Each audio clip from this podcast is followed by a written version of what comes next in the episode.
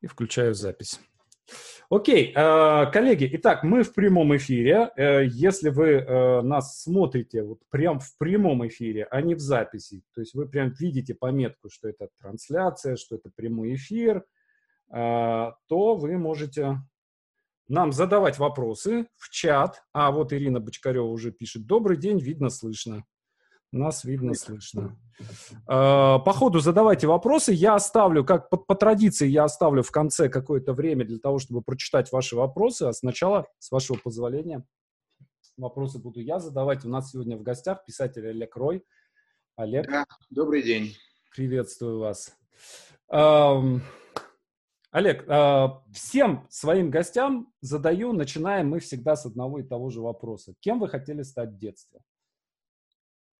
Ну, у меня детство прошло, наверное, под эгидой некой идеологии той еще страны, СССР, если вы помните. Мы все хотели да. стать а, Павликами Морозовыми, да, а, попала в глаз Пушинка. А, вот, мы все хотели стать а, Юрием Гагариным, полететь в космос. Вот, мы хотели строить БАМ, мы хотели осваивать пустыни вот, Эверест, и мы хотели все стать Турхирдалом, чтобы сплавать на Контике, вот, и, и я не отличался ничем. Потом, конечно же, пришли, если вы помните, пришли к нам там псевдоголливудские, тогда индийские фильмы, фильмы из... Э, вот интересно, про, про, простите, вот давайте мы на этом немножко, немно, немножко остановимся, потому что вот э, интересно то, что, во-первых, вы перечислили сразу несколько таких э, моделей, да, и это каждая из них это отдельная какая-то отдельная большая история. Но вы же не одновременно хотели стать Туром, Хиердалом и Гагариным. Нет. А, и во-вторых, вот интересно то, что вы говорите, мы хотели стать. Вот да. вы себя воспринимали как отдельный, вот я человек, да, вот я буду это делать. Или вы себя воспринимали прям вот я часть этого большого комьюнити, я вме- мы, это мы вместе будем что-то делать. Но смотрите, я говорю мы, а, Почему? Потому что в то время, про которое вы меня сейчас спрашиваете, это время а, мои, мои школьные годы. Да. У нас был очень дружный класс, и слово «мы», оно у меня просто на языке. Слово «я» в моем классе, оно не существовало тогда. Mm-hmm. Это были мы.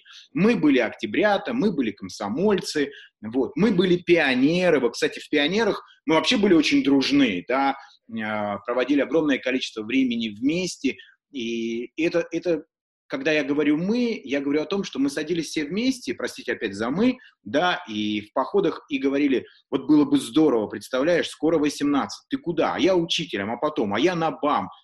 Я это сейчас говорю не ради смеха, тогда так было. Я абсолютно. Открываешь книгу Турхирдала, а вот было бы здорово, представляешь, вот так. А Гагарин, и это не то, что нас туда-сюда мотало, нет, это были те самые вехи, которые на нас очень сильно влияли.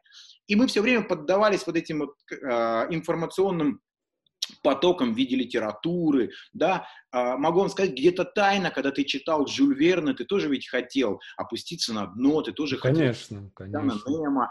И вот это а, юношеский максимализм, когда ты знаешь, что тебе все дороги открыты, когда ты веришь в себя, в будущее, в мы, в страну, в собственные силы, ты начинаешь на себя примерять и скафандр космонавта, и скафандр того, кто опускается на дно, и ты вместе с Туром Хирдалом преодолеваешь океан, поддавшись просто течению и понимая, что ты обязан, должен доказать всему миру, как люди перемещались, когда не было навигаторов, карт и всего остального. И вот ты вот в этом во всем, ты, ты тогда жил, это было здорово, это было интересно, поэтому у меня у меня потом вдруг все это вытеснилось, я стал чуть старше, я стал э, мальчиком, который хотел нравиться девочкам. И вот тут уже индийские фильмы, тут уже Бойко Митич, надо накачаться, надо одно. Поверьте мне, тогда это тоже было, и турники, мы проводили огромное количество времени на турниках, мы отжимались, мы бегали, да, ГТО, мы тоже. надо было сдавать, мы готовились к армии, мы готовились к армии. Почему? Потому что откосить от армии 90% моих близких не хотели, в уме этого не было.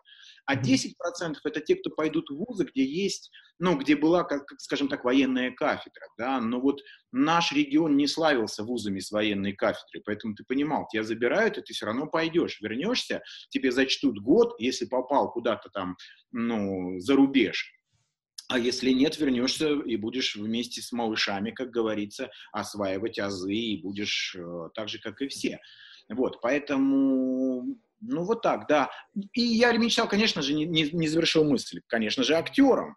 Послушайте, я специально записался в ТЮЗ, театр юного зрителя, я стоял на сцене, я играл а, в нескольких спектаклях, я создавал сам один из спектаклей детский «Лесные сказки», где играл сам же Сморчка. Тогда я понял, что такое власть, когда ты власть автора, да еще и режиссера, помощника режиссера, и ты сам себя награждаешь не самой лучшей роли, но роль Сморчка-то я сам себе дал. Знаете, mm-hmm. такого поганенького грибочка, который спрятал дождевичок и никому его не давал. Вот, это была такая тоже история, а история больших как бы э, спектаклей. Это была и Пабло Неруда, и «Звезда и смерть» Хакина Муретты, знаете. Ну, Леди... это крутые, крутые вещи. Будете обалденными, захотите, кто любитель небывалого, голова Муриетты и рука трехпалого, забияки, у которых руки чешутся, на трехпалую посмотрят и потешатся. Рыбников тогда, вы помните, сделал свою да. рок-оперу, и мы все обливались слезами на второй пластинке, знаешь, все ее боялись там поставить, потому что там крик изнасилованной женщины, когда она призывает смерть, чтобы она забрала у тебя дрожь по телу, и ты понимаешь, как это на сцене все происходит. И ты выходил из театральной студии и почему-то думал, что на тебя смотрит весь город. Весь город догадывался, что ты сейчас был на репетиции такого потрясающего спектакля, и все в тебе видели актера. Ты так думал, что в тебе видели тогда актера. А потом все сошло на нет. А, как-то все успокоилось, ты стал понимать, что, наверное, тебе нужно прибиваться к чему-то, и уже тогда в литературной газете вышел первый рассказ, и я уже тогда начал задумываться, что мне интересно, как сказал мой один учитель, ты очень красиво мораешь бумагу. Mm-hmm. Вот мне стало интересно красиво морать бумагу для себя, для близких тогда, но впоследствии это превратилось в нечто «мой дневник», «я хочу», «я без этого не могу», детские истории, истории для а, первого ребенка, который просто ну, не мог заснуть, если я ему не рассказывал новую историю. Каждый день... А я... про, что, про что был ваш первый рассказ? Первый рассказ был про сына, про Женечку, про его путешествие, как мы путешествовали. Я тогда исходил с точки зрения а, уже а, готовых литературных произведений. То есть мы с ним путешествовали к Алису в «Стране чудес». Это мои собаки кого-то услышали. Вот. А, видите, они охраняют, это так здорово. Они охраняют наш эфир сейчас с вами, да, от а, коронавируса который уже и сюда проникает в том числе. Вот, и э, мы, мы путешествовали с ним, кстати, и вместе с Конан Дойлем, и с Вальтер Скоттом, я ему тогда это рассказывал, он был еще слишком маленький, но вот эта вот mm-hmm. а, качественность а, моего подхода а, в его приключениях, он тогда спрашивал, а кто такой индейец? Так, а кто такой индейец? И я потом видел, когда он взрослел, у него вот подкорка это было, и я видел его первые книги. И каково, каково же было мое изумление, что они были как по блокноту выложены из наших с ним сказок. Он это помнил и в библиотеке просил именно это. И когда первый раз, я помню, он говорит, ой, у меня все, папа, у меня все читают «Волшебник изумрудного города». Я ему говорю, попробуй прочитать «Волшебник страны Оз». Попробуй mm-hmm. с обратного зайти. Попробуй прочитать историю Пиноккио. И это тоже интересно. Она тоже есть в библиотеке. Она не так востребована, но ты поймешь красоту языка, ты поймешь красоту самой истории. Не часть услышанной, не часть какого-то за, закрытый занавес, зашедший к нам м, истории, а, а, а вот это глобальный мир прочитаешь. Но произошло с моим сыном тогда тоже непонятное. Да? Он прочитал а, волшебника страны Оз и сказал, нет, это для меня скучно, а вот волшебник изумрудного города, вот это, конечно, да. Это вот но я ему тогда а, рассказывал ему Беляева. Помните, был, был такой потрясающий фантаст Беляев, амфибий, да. профессора Дуэля, продавец воздуха, забытый в нельзя забытый нашей страной, да, когда я смотрю на Марвел и вспоминаю, о чем писал Беляев, я думаю, господи, мы, какой Марвел? Ну какой Марвел? У нас тут вот своего столько, что не перелопатить этого всего. Толстой наш. А, и но это просто уникально. Вот я, я, я пытался тогда, mm-hmm. и пытался на этих сказках, на существующих книгах донести до него первые сказки. А потом родился Лешиков, маленький мальчик, живущий на дереве в нашем саду, который жил, а, для того, чтобы жить там, своровал у меня коробку спичек. Спички он оттуда выпотрошил все, я потом их искал, мы пошли в поход, а спичного коробка нет. А он, оказывается, забрал это все к себе, вот вот и подушечку для иголочек он забрал к себе, иголки выбросил, маленький шутник, а это использовал как матрасик. И я рассказывал ему про этого маленького человечка, про его а, друзей, мышку Банечку мы придумали. Мышка Банечка. 27 лет, а у меня в голове все равно эта мышка Банечка живет, да. А, ну, собачку звали Жек, ну, потому что Женя, Жек, собачку звали Жек, а, Банечка, и э, приключения его, и первые приключения, когда Женечка и собачка, и все друзья, и мышка Банечка помогали маленькой девочке слепой э, обрести заново зрение. И оказалось это возможно. Это оказалось возможно. Ну, вот такие были истории. И каждый день мы рассказывали истории, их приключения с пиратами. Я просто видел, что ему надо. Если он mm-hmm. бурный был, был день, и он плохо засыпал, я понимал, что нужно более успокоительные вещи. А если понимал, что ему для сна, как бы это ни было странно, не хватало драйва, мы с ним, с пиратами, воевали э, за клад, который лежал на дне под пиратским кораблем, и надо было его достать, и воевали за него. Очень круто. А вы, э, вот, у вас, очевидно же, есть э, такой педагогический талант какой-то, да, то есть вы вот... Э, Первое образование. Не просто, не просто, да, писатель, который такой, писатель-интроверт, который сидит и что-то у себя там из головы вытаскивает, да, а вы вот все, вот видно, что вы все время находитесь в коммуникации в такой с вашим читателем да, что история развивается, и это не просто какой-то стиль, да, а что это все время какое-то вот взаимоотношение. А, это насколько сознательно было то, что вы э, в педагогический пошли? Ну, Или это был, ну, я тоже педагог по первому образованию, и э, я-то пошел потому, что филфак. Нет, я пошел, потому что мы же сейчас честный с вами разговор ведем. Да. На 30 а, мест на, было по 80 человек на место, и 70, и 80 человек было девочек, 79 девочек. У нас было 90. Да, и поэтому когда, появлялся, и поэтому, когда появлялся мальчик, тебя брали без, э, условно говоря, без, без, без ничего, лишь бы только ты к ним пришел.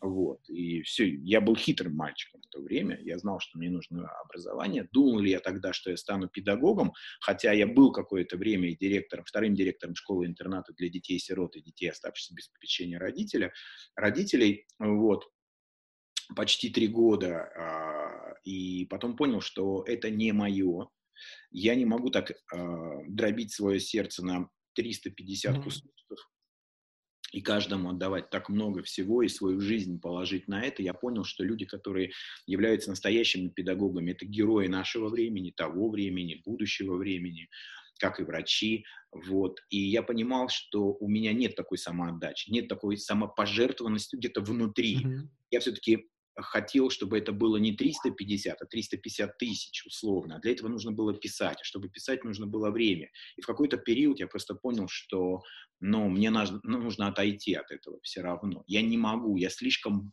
я слишком воспринимаю это к сердцу. У меня, я вот уже много раз рассказывал, у меня огромное количество моих товарищей, есть друзья из разных отраслей и, и из разных профессий. У меня есть друг а, Сак Леонид Давыдович, он хирург он говорит, с таким сердцем, как у тебя, и хирургом быть нельзя. Ты не сможешь человеку причинить боль, а не причиняя боль, ты не принесешь ему здоровье. Ты это должен ассоциировать, ты должен понимать. Но ты со своим сердцем не сможешь сделать надрез. Тебе нельзя быть хирургом. Из тебя, он говорил, из тебя плохой хирург. Вот, тебя плохой... вот интересно, кстати говоря, а вот писатель, э, у меня э, одна из учениц из моих сказала интересную такую вещь, сформулировала, что э, я я боюсь своим героям э, причинять как, как, какие-то неприятности. То есть я боюсь своим героям сделать по-настоящему больно. Потому что я понимаю, что в этом случае я и читателям своим сделаю больно, и себе сделаю больно. А у вас такого нет, не, не было? Я, я, я пишу. циник по отношению к своим героям. Ужасно. Я просто, вот я циник, на котором негде поставить, да, я, я все делаю убиваю, я их насилую, я забираю у них состояние, забираю здоровье, я вторгаюсь в их жизнь, я ломаю ее, крушу через колено. И так как в каждом герое я есть частичка меня, я понимаю, что я иногда издеваюсь э, над самим собой, но чтобы показать ситуацию, которую я хочу донести до читателя, я должен, должен пройти те пути, которые м, обяжут читателя и меня поверить в происходящее. И я уже много раз говорил, что если мой герой совершает на протяжении 12 страниц суицид и готовится к этому, я должен быть, Олег Рой, готов к тому, чтобы надеть на себя петлю. Я должен. Mm-hmm. Я составить таких 12 листов, от которых и я, и читатель в это поверит. Деваться дальше некуда. Дальше больше ничего нет, мир больше не существует. Я писатель, который больше не напишет ни одной строчки. Мне нужно уйти из этой жизни, уйти вот здесь, на пике, прямо сейчас, сбросить со стола ваш компьютер, убирать все в сторону, забыть про нашу с вами э, конференцию и понять только одно. Я ничтожество в этом мире. Мне нужно уйти отсюда, но уйти на пике, уйти под камеру, чтобы все видели. Это было здорово. Я уже все, я уже люстру, я вешаю. И мы с вами договоримся до того, что я бы это сделал. Но ведь это книга. И когда читатель читает это, он понимает, насколько тяжело моему герою. Делал ли я больно своему герою? Конечно же, делал. Но когда читатель читает, и он понимает, что после этого я даю выход из ситуации, mm-hmm. да, есть, так легче говорить с тем, кто на чужой ошибке может понять чуть-чуть больше дыхания, чуть шаг назад, посмотри на это со стороны, и вот уже кажется, насколько это интересно. А если камера будет продолжать работать дальше и увидит, как я потом, простите, обделаюсь под, этим, под этой камерой, и насколько это будет интересно с этим языком, ты же не... И вот тут начинается другое. А потом оказывается, что и друг может не так быть, э, оказывается, его предательство имеет под собой какие-то основы. И начинается uh, уже сам роман, но без ужаса, издевательства над своим героем у меня, к сожалению, не получается, потому что 90% моих романов — это психология. Вот, психология души, психология поведения, а, психология отношений между людьми. А мы в словарных своих э, репликах между вдвоем можем посидеть и поговорить, какие мы э, пушистые. Но если сейчас отключить камеру и посмотреть, сколько людей нас с вами тихо ненавидят, это будет так прям довольно большое количество. И в этом надо тоже а, самому себе признаваться и понимать, что мы не для всех хороши, а значит, психология наших отношениях со всем миром, она неадекватна для многих. И нужно об этом говорить, и об этом нужно заявлять не только в книгах, но и самому себе. То есть я начинаю сам себя лечить той же самой книгой. Да-да-да. Я путь сложный, я не могу. И поэтому у меня многие романы связаны и с психологией, и с мистикой, и к отношению к Богу. Через отношение к Богу я и веру. Я вообще с собой многие моменты могу проговаривать. Насколько во мне глубока вера, насколько я хочу быть верен.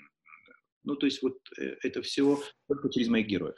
Ну вот интересно, а, есть авторы, которые рассказывают о том, а, то есть я понимаю, что есть какая-то разница между вот этими двумя подходами. Один подход, что если я напишу про что-то, я могу это притянуть в свою жизнь. Например, Донцова рассказывала историю про то, э, что, ну, она придумала какую-то, э, какой, какая-то у нее, какой-то был сюжет, в котором э, в, эм, герой, который являлся ее сыном, прототипом являлся ее сын, в этого героя въехала машина, и он остался жив там каким-то страшным чудом. И э, потом в ее, э, на самом деле с ее сыном случилась такая история, да, то есть она как бы притя... и случилось все в точности так, как она описала, да, и другая э, история у Стивена Кинга, да, то есть он описал в романе, как э, там героя сбивает машина, его сбивает машина, и он там чуть не умирает. Потом он собирался написать роман э, под названием «Рак», Cancer, и жена ему сказала, Табита, что давай, yeah. давай не будем про это писать. Вот. А есть э, другой какой-то, вот я просто пытаюсь понять, что, где, ш, вот в чем разница этих подходов, да? Э, человек пишет про что-то, и он как бы, как заговаривает судьбу, да, отводит это от себя да, то есть с героями все что угодно происходит, а с ним ничего, как этот самый портрет Дариана Грея, да, то есть герои старятся, э, герои умирают, с героями что-то происходит, а вок- все пули вокруг него пролетают. Ну, вы знаете, э, я очень уважаю перечисленных вами писателей, особенно Дашу, потому что мы с ней дружим, и дружим уже очень давно, сначала, ну, еще в 90-х наша дружба зародилась, вот, а, и я знаю ее как трудоголика и как человека, который много историй проворачивает в своем а, женском, общем, потрясающем а, мозгу, вот, и про Кинга вообще мы все там молчим, да, как это для многих... Король? Король, бог, да, и э, но дело в том, что писатель настолько много делает у себя внутри, что так или иначе ему кажется, что он это наговорил себе, да, почему? Потому что так или иначе в нашей жизни случаются инфаркты, и если сейчас в, моем, в моей жизни случится еще один, я скажу, вот я себе притянул, потому что в моем романе был. В моем романе был, потому что это вообще болезнь, и один из героев ей просто болел. Я когда-то предсказал себе, что мне будет 55. Мне 55, сейчас я могу сказать, ой, вот 20 лет тому назад я написал, что писателю 55, я прям это прямо предусмотрел. Да, а если написать, что там, а, одному из э, там, было плохо, аппендицит, это все есть. Тут э, нас иногда грабят, мы иногда теряем. То есть весь поток информационный мы пропускаем, а из него, из контекста выдергиваем то и говорим, а, господи, как похоже. Конечно, похоже, это же жизнь, это наш социум, и в, ней, в нем все повторяется, повторяется. У нас так или иначе рядом умирают люди, наши близкие люди. Я в свое время написал роман «Мир над пропастью» за несколько лет до потери своего сына. И я в точности описал прощание со своим сыном. Один в один, один в один. И я потом много раз анализировал думал, накаркал, описал то, что нет. Но когда уже успокоился, когда прошло больше 10 лет, я сел и специально стал разбирать роман. А какое должно быть прощание по-другому? Но если у тебя уходит человек, на что оно должно быть похоже? Я тогда, не зная потери, описал то, что на генетическом уровне э, сродни любому человеку. А потом, когда это вдруг произошло, я подумал, я сам притянул, я сам это описал. Не мог. Так сложилась судьба, его судьба, моя судьба. И моя книга ни на что не влияла. Но то, что я в ней описал, я описал человеческие вещи, связанные со мной. Я любую потерю так ощущаю. И если она в моем романе или нет ее, я, если так ну, переходить на хорошее и доброе, мы разговаривали много раз с разными людьми о том, что что я пишу. Мне говорят, ой, Олег, вы знаете, а ваши книги помогают жить, все, что вы описываете, со мной происходит. И я в нескольких романах, честно, не буду их называть, чтобы не делать самому себе рекламу, описал, что, что писателю приходят огромные гонорары, деньги, у него есть все, вообще все, яхты там, и думаю, притяну. Знаете, такой. Сработало? Никогда не сработало. Мало выходил роман, и какая-нибудь, вот какая-нибудь гадость происходила. Тут, тут не то, то сям не то. И вот как вот, вот ну, ну нет, ну нет, ну не работает это. Ну то есть это не работает, понимаете? Может быть, когда-нибудь, через 10 лет это сработает. Мы с вами будем также сидеть, и вы скажете, «Э, Олег, а вот ваша яхта, она может в Тихий войти? Я говорю, да. Вот, а помните 10 лет тому назад вы романы? Да, не могла. Вот, случилось же, я скажу, а, точно ведь, и правда, но это будет опять притянутые вещи, понимаете? Будет ложка, лодка весельная, я где-нибудь буду на, на, на озере кататься, и это тоже будет хорошо. Если это в моем романе, то, конечно же, есть, во многих есть. А пытались ли вы э, в каких-нибудь своих текстах прожить, вот была какая-то ситуация, вы ее прожили вот так вот, да, и она там ну, не очень как бы там хорошо было. А вы ее проживаете в тексте заново и уже по-другому, вот так, чтобы чтобы все было хорошо? Я пытаюсь. Э, дело в том, что э, жизнь писателя, она ничем не отличается от любого другого. Да? Мы почему-то думаем, что жизнь актера, шоу-би, людей шоу-бизнеса, они какие-то там другие. Ничего подобного. Мы живем так же, как все. У нас также иногда не хватает денег, мы также перезанимаем до получки. Я условно говорю, да, угу в моем случае до нового романа. Да? Почему? Потому что я же еще делаю мультфильмы, а так как я их делаю несколько сразу историй, да, то ты постоянно находишься в каком-то потоке денежном. Да? Тут у тебя художник. Постоянно кассовый разрыв. Он у меня вообще в голове уже кассовый разрыв аниматоры, редактора, художники, студии и, а, конечно же, а, те, кто занимается дизайном, а это вообще люди там, да, а, сайты и все-все-все. И ты постоянно находишься в этом в дичайшем совершенно напряжении, вот. И ты живешь этой жизнью. Просто многие думают, что ты такой прям, вот у тебя все так замечательно и хорошо. Ты живешь судами. У меня периодически, как и у любого человека, имеющего отношение вот к большому бизнесу, а мультипликация это большой бизнес, возникают суды, потому что а, авторское право, оно в нашей стране, именно в нашей стране, оно настолько не защищает автора, насколько mm-hmm. только можно. И любой инвестор, который к вам приходит, он сделает вас, как только поймет, что он с вас взял все. Вот он с вас взял все, и дальше весь закон, вся эта машина, махина может навалиться на тебя, как на автора, и забрать у тебя все. Авторские права, гонорары, mm-hmm. книгу, и ты еще будешь должен ему. А если инвестор, а в слове инвестор вы чувствуете, пахнет деньгами, связями, коррупцией. Геморроями, по-моему, пахнет в слове инвестор для меня какой-нибудь обладающий хоть чуть-чуть властью, они же начинают подкупать, они еще начинают... И вот к тебе уже тук-тук в двери, здравствуйте, налоговые, тук-тук в двери, здравствуйте, приставы, тук-тук, и ты понимаешь, начинаешь выяснять, а за этим ничего не идет. И ты понимаешь, что тебе мотают нервы, и иногда легче отдать.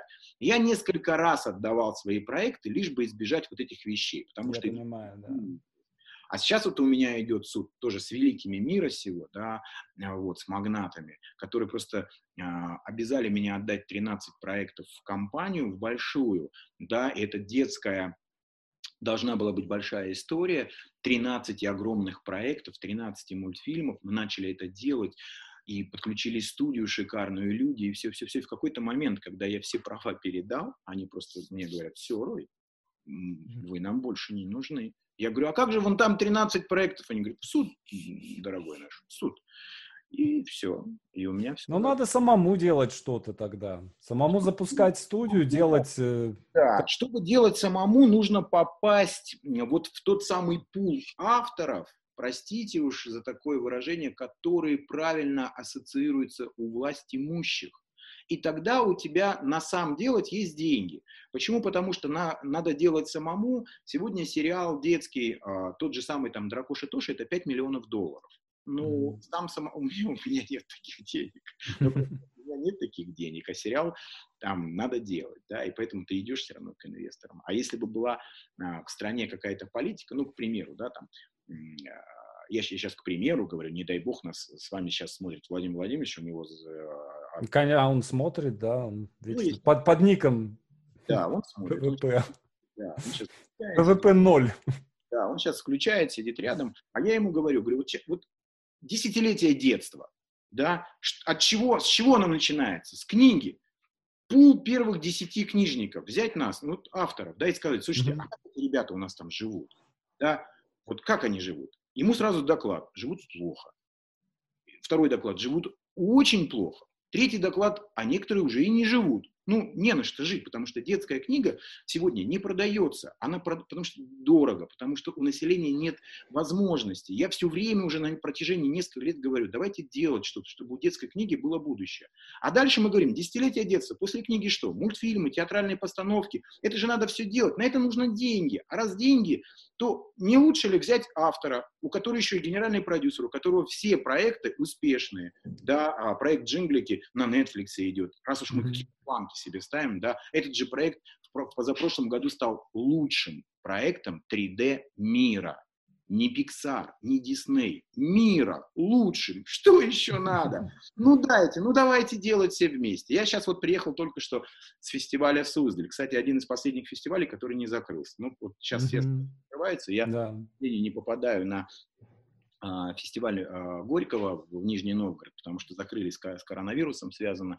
Вот. Но фестиваль э, в Суздале – это фестиваль, куда съезжаются аниматоры и люди, имеющие к анимации отношения со всей страны. Со всей страны. Я, я знаю, мои, мои фильмы были, бывали тоже на, на фестивале в Суздале. Я ну, тоже писал сценарий анимации в свое время. Ну, поэтому... Ну, тогда мы сами говорим на одном да. языке. Какой болью многие говорят о том, что нам бы сегодня копеечку, да мы бы сделали, понимаете? Мы бы и про войну войну бы к 75-летию сделали, красивые фильмы сделали бы, да. Почему? Потому что когда я начинал в Суздале, вот мы сидели а, с, а, с молодыми студентами, а, и они говорят, ну вот, а о чем можно, вот, вот вы вот, Олег тоже такой, а мне говорит девушка, вы, такой смешной, Олег Юрьевич, такой смешной, 75 а, лет, а что вот вы в мультфильме показали, чтобы меня это задело? Я говорю, я говорю Я говорю, вот представьте, что поле битвы, ведь это не только поле битвы и сражения, а я говорю, а сколько в тылу было всего? Представьте цех, маленькая девочка, 14 лет, снаряды по 40 килограмм, рядом начальник цеха, которого без ноги комиссовали,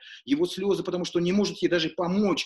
Я говорю, и в этом надо жить, и постоянно тревога, и постоянно надо убегать, а кто-то не уходит, потому что надо делать снаряды, их надо, а потом еще от пайка отказались, она так смотрит, это было?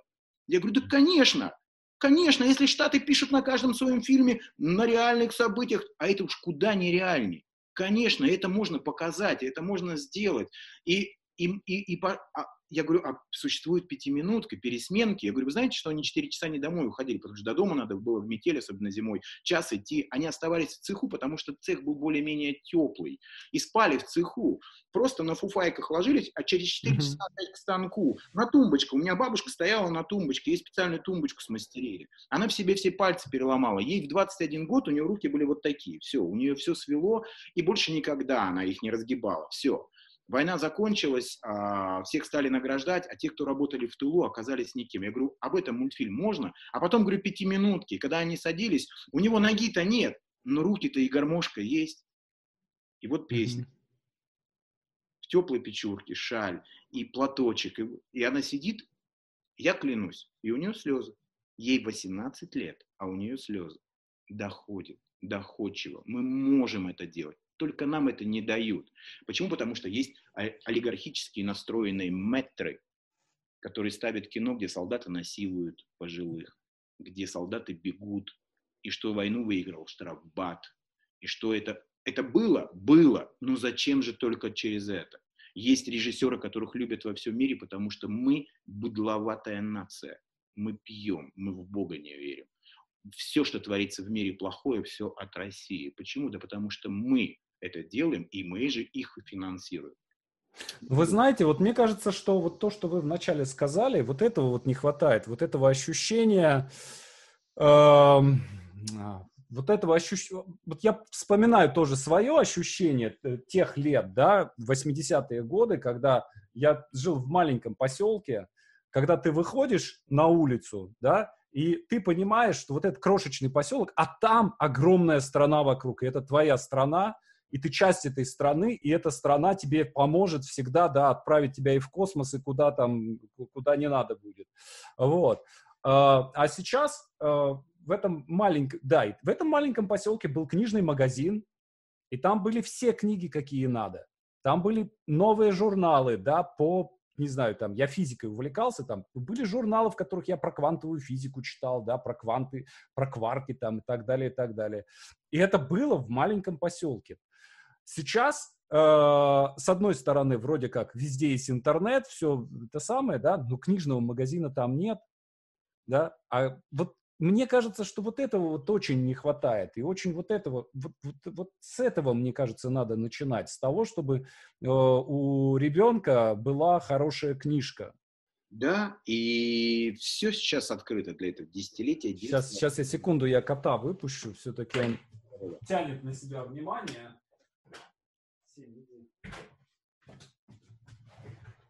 Да, прошу прощения. Да, я говорю, что сейчас для этого все есть. десятилетие mm-hmm. детства объявили, и писатели есть, и возможности есть. Пожалуйста. И самое ведь прекрасное, дети рождаются, они тоже есть. Но давайте да. дадим, дадим им правильные книжки, чтобы потом мы у себя имели правильное, хорошее поколение, тех, которые будут правильно голосовать, правильно любить свою родину, флаг президента. Это, это это нужно зарождать вот сейчас. И вот это поведение для... И, и это, это ведь важно еще и для семьи, чтобы мы некие семейные ценности могли уже сегодня декларировать, чтобы у нас родителей пожилых не сдавали по интернатам, понимаете? Вот mm-hmm это все закладывается вот здесь. Мы забыли свои сказки, мы забыли свои мифы, мы забыли самих себя. Мы живем в каком-то таком вот упоении, что за нас все решат там, на Западе, в Европе, что там лучше. Не лучше. Я периодически выезжаю. Ну, где там лучше? Ну, господи, я все время... Слушайте, а вот э, вы э, все-таки, вы, вы довольно долго э, прожили за границей в Европе. Да. И э, вот мне это тоже, мне кажется, что сейчас как, как, какое-то вот в этом смысле изменение произошло достаточно серьезное, да, я понимаю, что в 90-е вообще здесь же труба была, да, то есть, ну, как выжженная земля, да, и очень многие люди уезжали просто потому, что, ну, там, ну, как-то, ну, жить можно было, питаться можно было, одеваться можно было, да, а сейчас же нет такого, то есть сейчас, например, э, ну, Москва это ну, столица, хорошая европейская столица, продвинутая, энергичная, мощная, быстро растущая. И а, если сравнивать его, ее с другими европейскими столицами, ну, не знаю, с Прагой, например, да, мне кажется, что Москва-то может дать фон. Только, только не с Прагой, потому что я как раз позавчера, у меня был прямой эфир тоже, и я говорил, я сейчас вот как раз был там месяц тому назад в Праге, я mm-hmm. очень сильно удивлен, грязный, неумытый, полный пьяных, обкуренных, каких-то совершенно нереально плохих людей этими группами, которые орут, визжат, э, ловят женщин за руки, хватают.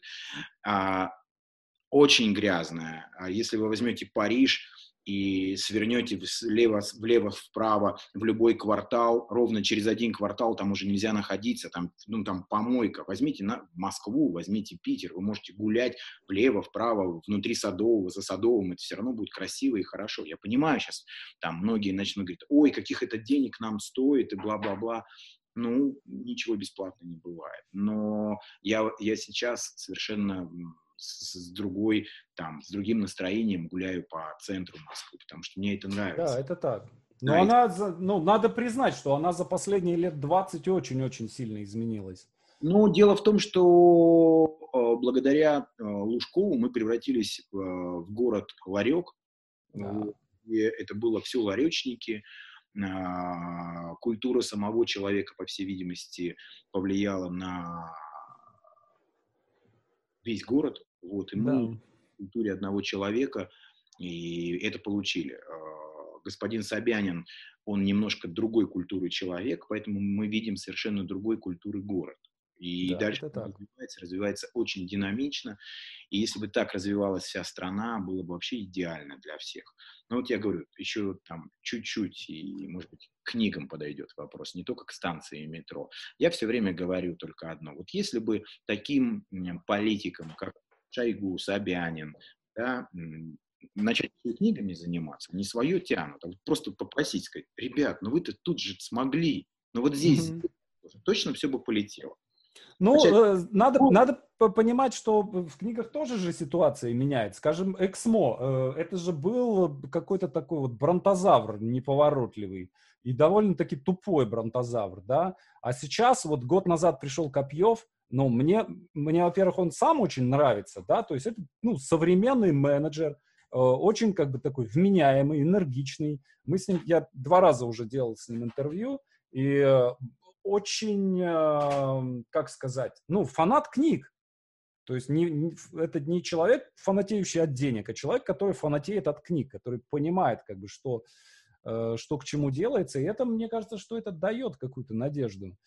Да, дает. Э, и Копьев, э, конечно, сейчас идеальная фигура на фоне того, что было в Эксмо. Да. Еще более идеален, если бы он, кроме нонфикшена, еще о чем-то думал. Да?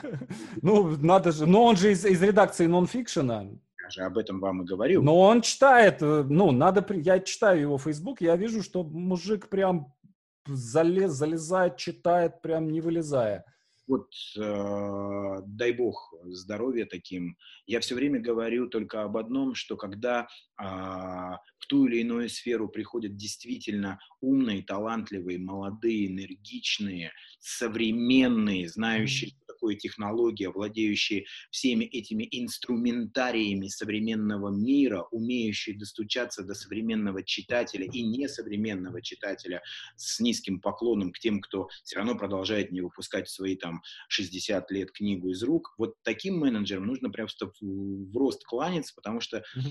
это здорово. А вот э, менеджерам, которые остаются, им там уже по 70, по 80 лет, они все еще у руля, да, и не знают, что такое Инстаграм, и не понимают, что такое скайп-конференции и все остальное, им это мало интересует, а они все равно решают умереть на этой должности. Вот это, конечно, отрасль, за которую очень сильно обидно, и Эксмо повезло в этом отношении. Это так. Да. А, как вы думаете, вот есть такая сложная тема достаточно, я не знаю, просто в, в, у вас в этом смысле есть определенные результаты, может быть, вы подскажете, как бы, что, что здесь и как. А, почему-то а, русское все перестало котироваться на Западе, да, то есть русская литература очень тяжело идет на Западе, современная, в том числе жанровая. Uh, да, то есть, например, ну, я детективщик, и я всю жизнь, всю жизнь писал детективы, детективные сценарии, детективные романы, и ну, немножко понимаю, как бы, как работает там сериальный рынок, скажем. И uh, я вижу, что, например, вот у нас есть волна замечательного скандинавского нуара. Да. У нас есть прекрасные там итальянские детективы, прекрасные испанские детективы. И они э, по Европе, ну, абсолютно как бы нормально котируются везде. Ну, я не говорю вообще про Британию, это просто топ. А вот. Э, но э, наш, наше жанровое кино чаще всего это, ну, вообще без слез э, не посмотришь, да, вот. А на мировом рынке это вообще абсолютно не, не, не конкурентоспособно. То есть это какая-то история э, с, в одну сторону, да, то есть мы сейчас э, воспринимаем и впитываем все, что идет с Запада, но мы Западу вдруг перестали, во-первых, быть интересны, да, а во-вторых, мы не можем, как бы, вот мы не можем достучаться до них, не можем понять, что сделать такого, что написать такого, что снять такого, чтобы там тоже э, нас прочитали и посмотрели вы один из немногих авторов, у которого это получается. Вас довольно много переводят по всему миру и читают. И, э, может быть, вот, вот в, чем, в чем тут затык? Почему я получилось у вас, почему не получается не, не, больше ни у кого? Я, я могу вам сказать, это не популярное мнение, но mm-hmm я думаю, что в этом мнении я где-то как-то все-таки прав, потому что я изучаю то, что происходит, смотрю на это со стороны уже там несколько десятков лет, смотрю, как это все происходит. Во-первых, мы не любим себя. Никогда не любим. Никогда.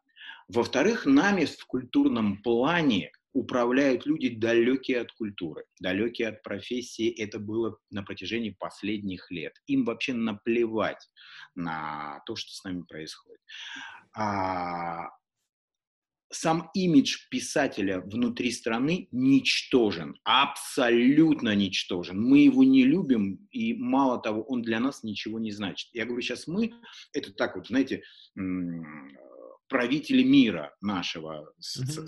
нашего социума российского, я имею в виду, да, я сейчас mm-hmm. как бы вот от, от их лица пытаюсь сказать, неинтересен, он, он слабо, он, с ним слабо можно поиграть в коррупцию, понимаете, да, он слабый с точки зрения больших потоков денежных, и он, он становится неинтересным абсолютно.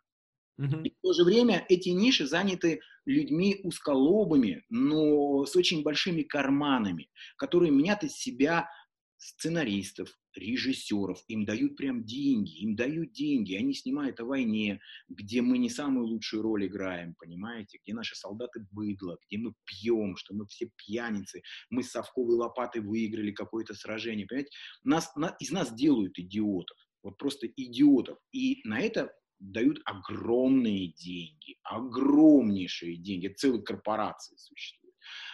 У нас актеры, которые пришли в актерство, многие через постели. Знаете, не от актерского таланта, а чем-то с другим. Ну, это странно на самом деле, потому что мы же научили весь Голливуд, это э, наш Станиславский, это ага. Станиславский научил Михаила Чехова, Михаил Чехов научил весь Голливуд, собственно, актерскому ремеслу. Да. Мы-то разучились. Но тем не менее у нас у нас нет, не, нет, нет актеров, нет сценаристов, нет продюсеров, нет ничего, когда мы гордимся, выставляя, простите, я буду называть это фильм «Викинг», когда мы зовем на просмотр президента, президента всея Руси и показываем ему и с гордым видом кричим, что 7 лет кричим мы, э, снимали данный блокбастер, четыре крепости построили, и 50 человек участвуют в сражении, семь лет, говорим мы, и называем цифры, от которых просто млею, сколько же истрачено было. И тут же включаешь э, детектив, о, детектив, простите, сериал, который называется «Викинги», семь сезонов. Семь сезонов, каждая серия 40 минут, с батальными сценами, с компьютерной графикой, с сумасшедшими сценариями, с актерским составом просто на разрыв башки. Да. И наш великий солнышко насилует и блюет, который никому не нужен, заведомо сделано все так, что да не сегодня мы такие рабы, мы и тогда были такими же, абсолютное отребие. О чем мы можем говорить? Так вот, отсюда все идет, и вера у нас такая, и неверующие мы, и вот вы понимаете, может, о чем да. я, да? Скандинавы пошли по, по, по пути очень простому. Они всему миру, маленькие, сказали, мы в детективе лучшие, мы. Угу. В то время еще не вышел мост с которого вообще началось просто повальное увлечение сериалами. Вы знаете, о чем я говорю? Мост. Который... Да, ну и... я вам больше скажу. Я э, брал интервью у э, исландского чувака, э, Балдвинсон. Для нашего языка сложно выговорить. Э, Исландия. Э, они 300 тысяч жителей, блин, вся страна. Вот. Там на всю Исландию два сценариста. И они делают э, охотник и жертва, э, лавовое поле, скала. То есть они, ну, там типа они собрали четырех серий, на четыре серии хватило денег всего. Но они делают сериал, который весь мир смотрит. А вот. И это меня, это меня, конечно, потрясло. Но перед этим, ведь они реально говорят, у нас лучшие авторы, мы лучше да. Вот вам посмотрите, они это доказали на Netflix, но нет сегодня там а, месяца, когда мы не видим а, от них какого-то нового, сейчас опять новый да. сериал. Рейтинг просто зашкаливает. Вот такая вот страна. 10 актеров, 3 сценариста, один режиссер. И такое делают. А у нас Гитис работает, Щука работает, театров море, актеры рекламируют, тут, значит, кэшбэк верни, тут у тебя стройка все нормально построится. Хочется сказать, ребят, вернитесь в профессию, ну, пожалуйста, вернитесь в профессию. Я не хочу больше видеть правда, я, у нас такой юмор, наверное, по всему, по всей видимости. Но mm-hmm. вы все время обжираетесь в кадре, э, полиция все время стреляет из стабильного оружия в пьяном виде. А вы можете что-то другое показать, интересное, солидное, да, показать такое, чтобы это было действительно... Это, это есть много, и для этого не надо далеко ходить. Возьмите романы Марининой, да, совершенно... Да. Романы, что искать-то? Ну да. вот же есть, чего вы занимаетесь ерундой какой-то? Но мы сейчас находимся в состоянии а, продюсеров, которые не похожи на западные европейские. Западные продюсеры, они читают романы, а наши да. настолько обленились, что когда, вот я недавно встречался с одним из продюсеров, он говорит, а ты можешь на полтора э, листочка, тысячи на четыре, на пять текста дать вот мне, о чем твоя трилогия? Я говорю, ну я, я-то, конечно, могу, но те же ты же хочешь сезонно. Ну да, ну просто вот так, потому что времени нет, читать неохота. И вот ты сидишь и думаешь, у тебя трилогия. На полторы странички, ну как бы, ну, наверное, можно, нужно. Надо иметь, конечно, такую возможность это сделать, да. А, и это тоже профессионализм. Да. Но почему не попросить там, я условно говорю, на 10 страниц, да, где будет видна канва произведения. Все. Я же все-таки автор. А ты возьми, не поленись и прочитай, и, и соизмерь головой, нужно это рынку, актерский состав, одно. И вот понеслась уже. Встречался недавно с одним продюсером тоже. Я ему даю свою книгу. Э, страх, кстати. Э, страх это э, у нас сегодня коронавирус, у меня другая эпидемия, но тем не менее поведение человека не изменилось. Оно точно такое же, как сейчас многие мне пишут. Вы предсказали поведение людей при коронавирусе. Нет оно не меняется. Как вот не, я не предсказал, да. я описывал страх просто при другой ситуации, глобальной тоже в мире. Сегодня, казалось бы, вот, играет, крутая история. Встречаюсь с продюсером, он говорит, сумасшедшая, крутая, Рой, золотко, умничка, где я тебе таких актеров возьму?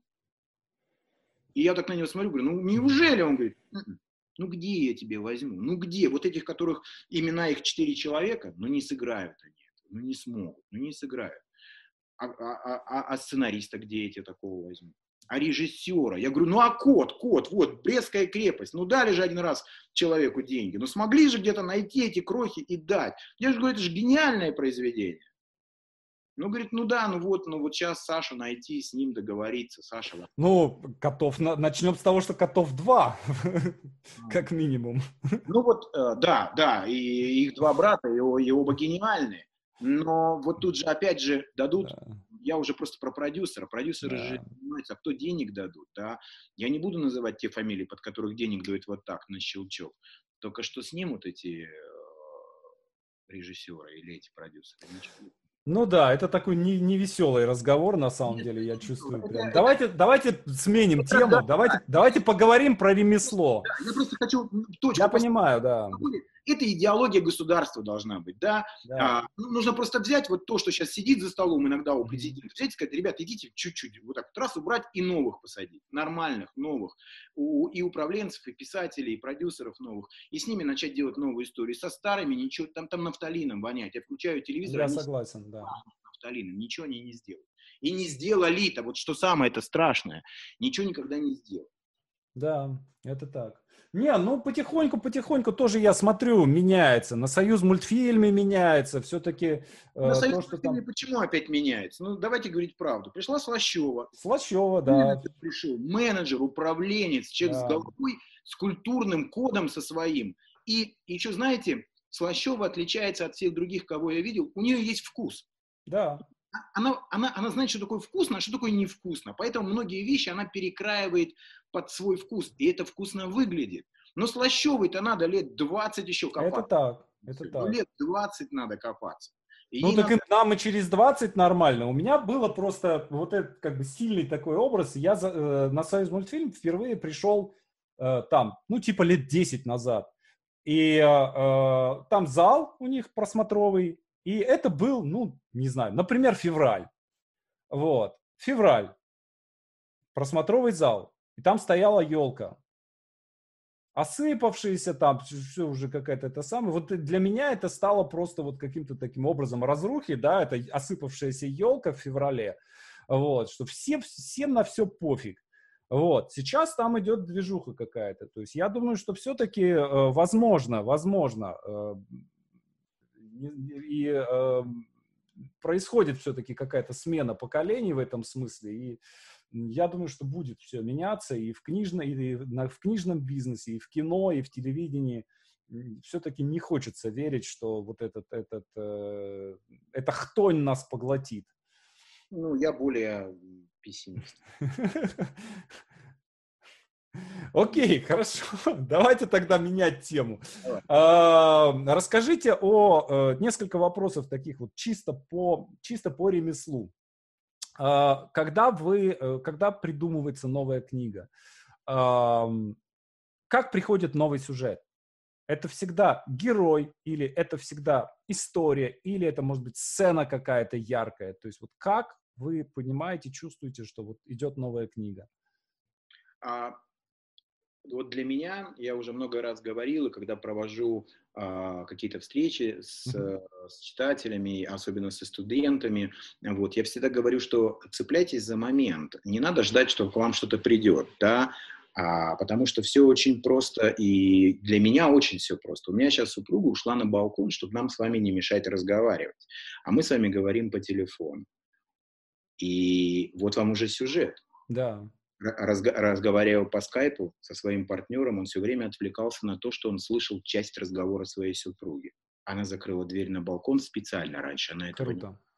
Он уже начал не так сильно слушать своего оппонента, как слушался, что она говорит. Мужские имена, какие-то счета. О чем она вообще? Почему именно так? Почему последние несколько дней он замечал, что она какая-то не своя? И собаки ведут себя странным, пристраннейшим образом. И книга, которая вдруг пропала с его полки, где он на краях записывал свои а, и дальше я могу продолжать, да, и замечания, и, и, и понесется такое, И, и вот, пожалуйста, открытый компьютер, а, ваше лицо и супруга, которая просто со своей подругой, скорее всего, чтобы нам не мешать, вышла на балкон. И я да, могу дальше развивать и разовью так, что будет, будет и убийство, или это будет наоборот смешно, или это будет мистика, и я с этой книгой все сделаю, и, и уйду в любое совершенно пространство, которое мне будет интересно. Я это дело надиктую очень быстро, как вот я вам сейчас с диалогами, с монологами.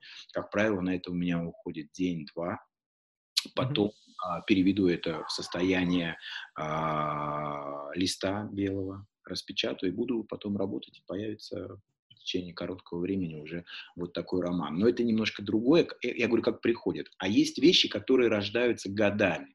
Старьевщица а, мистическая женщина, которая покупает самые дорогие мои воспоминания, она родилась и рождалась очень долго. Я не мог написать долго этот роман, он, он не складывался, мне не хватало каких-то событийных вещей, которые со мной еще не произошли к тому моменту. Но старьевщица была рядом со мной, она все время мне говорила, Рой, ну продай, ну продай, ну у тебя есть что продавать. Я говорю, дорогая, да нет, ну я уже покопался в памяти, ну нет, ну нет, ну нет. Она говорит, ну как нет, ну а мать, а мать, а мать?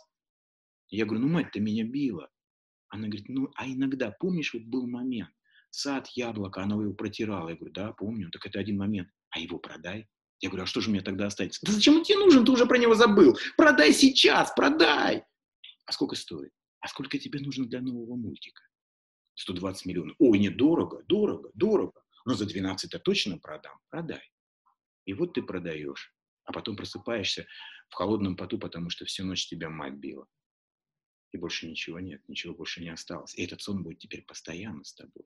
И ты готов вернуть 12, лишь бы забрать то самое яблоко, чтобы больше снов этих не было, чтобы снова любить этого человека всеми фибрами своей души. А стареющийся говорит, а нет, это же не лифт, кнопка туда, кнопка сюда. Продал, брат мой, продал. Кстати, ты, говорят, кофе еще любишь? Продай запах кофе. Что он тебе дает? Ничего. Ну, чувствуете, да? Я так, да, да, да. могу так бесконечно.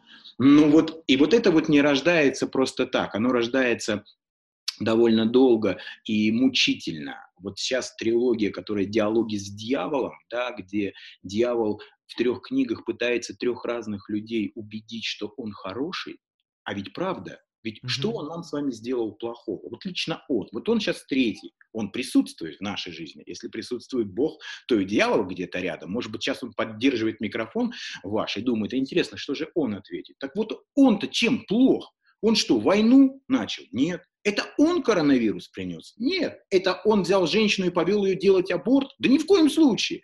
Почему именно дьявол плохой, а Бог хороший? Почему один добро, а другой зло? Одно белое, другое черное. С чего мы вдруг-то решили, что он плохой, и ему от этого тяжело, и он приходит к кому? К тому, кто словом может убедить. Словом. Вначале слово было, а потом уже книга. Книга, которая лежит во всех отелях. Да, книга. Книга, божественная книга. И он говорит, слушай, как, такую книгу ты не напишешь. Ну, напиши роман, где я хороший. Ну, напиши, ну, напиши. Ну, объясни всем. Ты начинаешь писать. А хороший ли он? А правда ли он добро?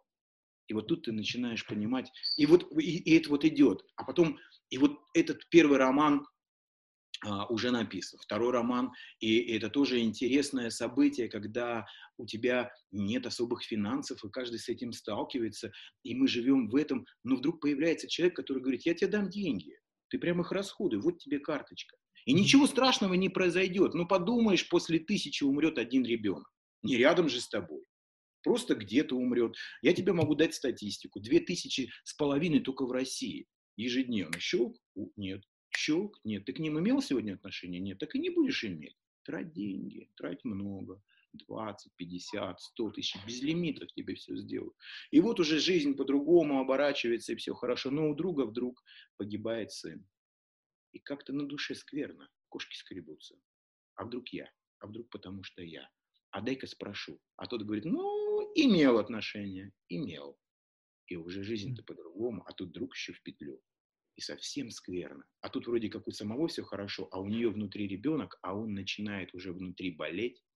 И врач говорит, а давайте лучше сделаем аборт, а иначе она погибнет. И ты опять к нему, а дьявол-то уже в деталях, а он тебе говорит, слушай, дружочек мой, я могу тебе адрес дать того, кто сейчас деньги тратит. И ты поймешь, что когда последний доллар будет истрачен, у тебя погибнет. Сможешь его убедить не тратить деньги? Пожалуйста, на, он же такой человек, как и ты, у него же тоже мораль. И ты к нему. И в ноги. Братец не, не, не делает. А тот говорит, послушай, ты-то тратил, ты-то намазал, ты-то живешь. А ты говоришь, все заберем. Говорит, да не хочу, я тратить хочу.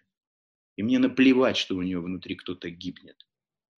И вот здесь другая история. И кто этот? И вот, вот то есть, понимаете, не может быстро это рождаться. Это не жена на балконе, разговаривающая по телефону, и книжка, в которой вписано несколько адресов. Я условно сейчас говорю. Вот всегда по-разному. Ну, простите, что так долго вел. Нет, это, это очень интересно.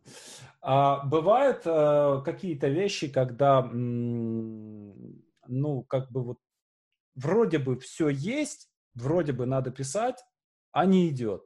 Вот что-то что мешает. Да, зачастую у меня есть папка, называется «Кладбище мое». И периодически, да, там 11 вещей в ней лежит. Это когда я уже понимаю, что все никак не идет. И поверьте мне, там лежал роман «Старьевщица», потом я дописал, и сценарий собственных ошибок там лежал. Я думал, что я никогда не допишу этот роман.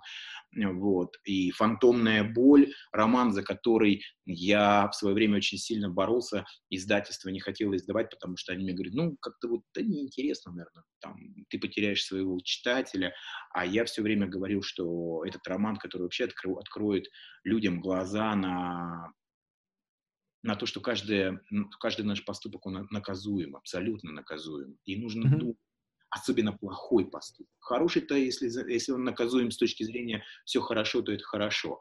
А, но вот плохие наши поступки, и зачастую мы же не понимаем, где плохой поступок и где нет. Да? А, вот. И,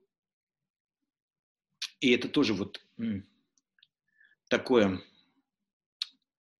такое событие всегда для автора, когда ты сделать должен просто для себя выбор, а, отложить его в сторону uh-huh. и, и продолжать. И для меня выбор всегда прост. Я откладываю. Есть папка, кладбище мое, беру туда его, откладываю, при этом со словами «Не хотите, герои, жить по моим правилам? На кладбище будете. Захотите, придете.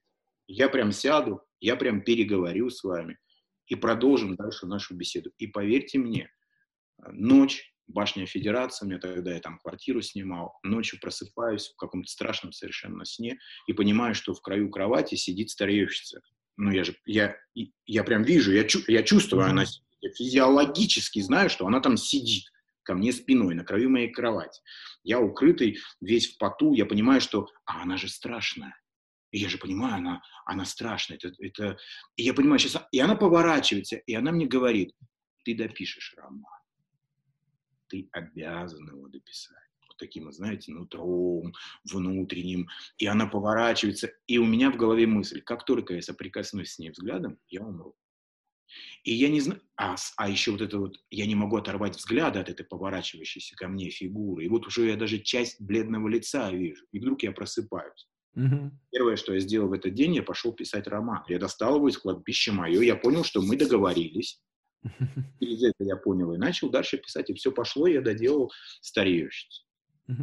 А случалось ли вам уничтожать свои тексты, уже законченные?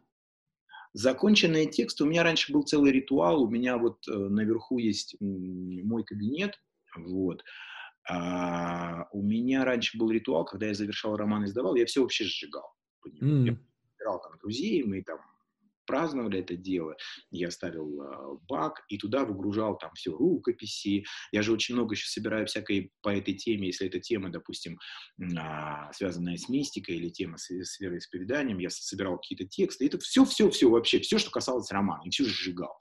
Вот, как бы ставил на этом точку. Почему? Потому что ты периодически продолжаешь писать продолжение.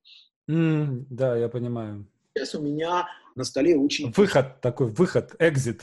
Да, да, и это целый ритуал. Ну, я говорю, пусто у меня на столе, сейчас смотрю на, свой, на свои папки, которые у меня сложены, там огромное количество. Я считаю, что это пусто. Вот. А вещи, которые не дописаны, сжигать, нет. Папка, кладбище мое, сжигать, они пригодятся. Рано или поздно, поздно они все, все пригодятся. Угу.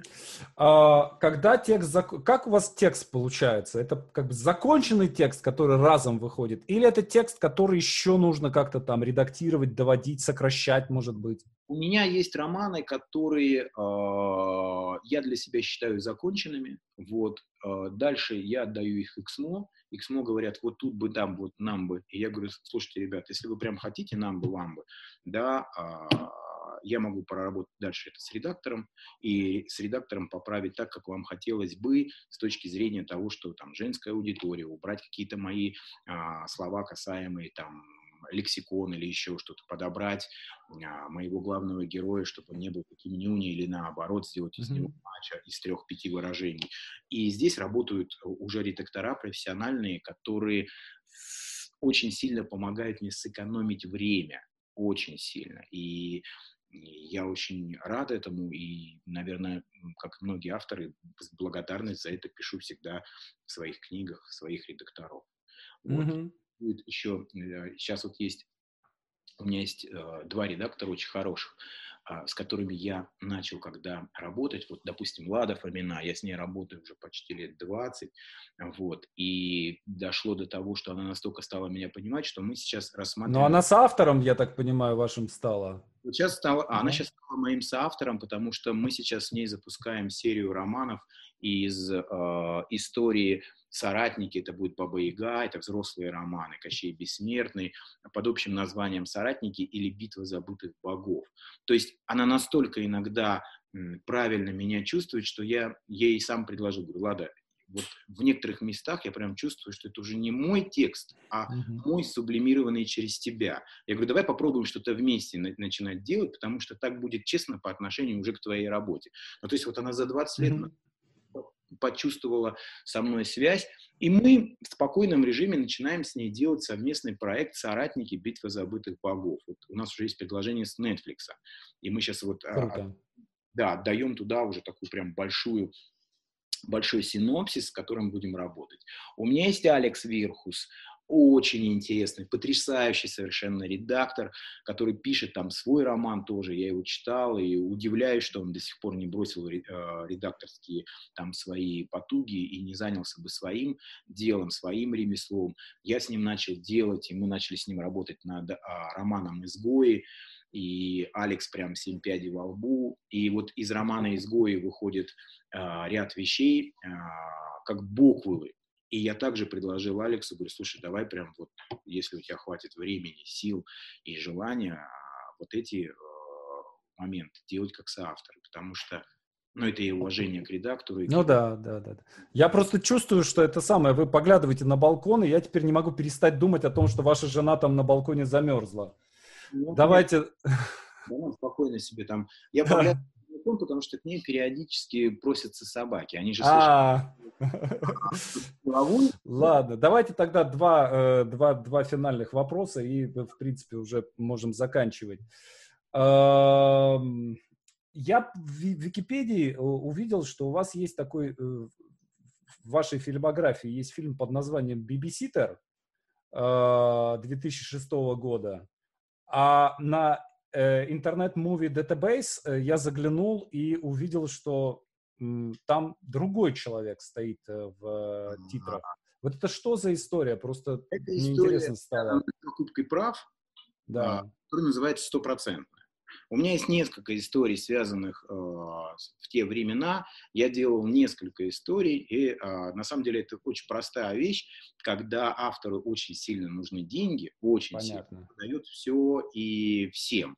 Но так как это в СМИ все равно проскакивает, потому что история это же была, она же, ну как бы ее же было видно, ее было слышно, и были книги, а, и существуют такие двоякие э, вещи, и у меня по двум таким вещам даже чуть-чуть не дошло до суда, причем не нашего, а того суда, который сразу на мою сторону встал. То есть они говорят, там, уважаемый, вот у вас книга, а вот тут, и вы почему-то там не участвуете. А я же знаю, что я продал. Ну, прям вот. Ну, вот, да, да, да. Все, и получил хорошие с этого вещи. И вы знаете, мне пришлось писать отказ А. У него апостиль, переводы, лишь бы не подводить людей, с которыми я так общался. Вот. И поэтому существует несколько, их несколько на самом деле. Не один бэби-ситер Мира Макса, а еще есть ряд вещей. И есть еще более интересные вещи. Но приходится просто отказываться. Почему? Потому что иногда действительно для твоих проектов нужны деньги. Ну, прям вот нужны катастрофически. Mm-hmm. Понимаешь, что их взять-то негде. Вот. А, и ты продаешь. Э, в 90-е годы, начало 2000-х, я жил на то, что я трем девушкам с Рублевки романы писал. И это было мое, мое основное занятие. То есть я а, между своими романами, которые делал, и которым отдавал себя всего по ночам или в туалете, простите за такое, да, писал романы трем, а, и они все три были популярны. То есть мы их знаем, мы, мы их знаем, этих трех девушек, да? Сейчас уже всех троих нет на этом рынке, но все были настолько популярны. И я, я с одной была очень интересная история, у нее было несколько мужей, прям несколько, и они все были олигархи. Как ей так везло, я даже не знаю. И я с каждым из них проводил отдельные беседы. И одна мне очень сильно понравилась беседа, когда мы встречались э, с ним в Новинском пассаже, тогда только-только открывшемся, и там было одно всего кафе, и мы с ним встречаемся вместе, а у него два охранника, э, быдловатые виды такие огромные, два шкафа, и он, а я ее уже знаю давно, уже на протяжении семи романов я ее знаю, но это был другой муж, тут вдруг другой.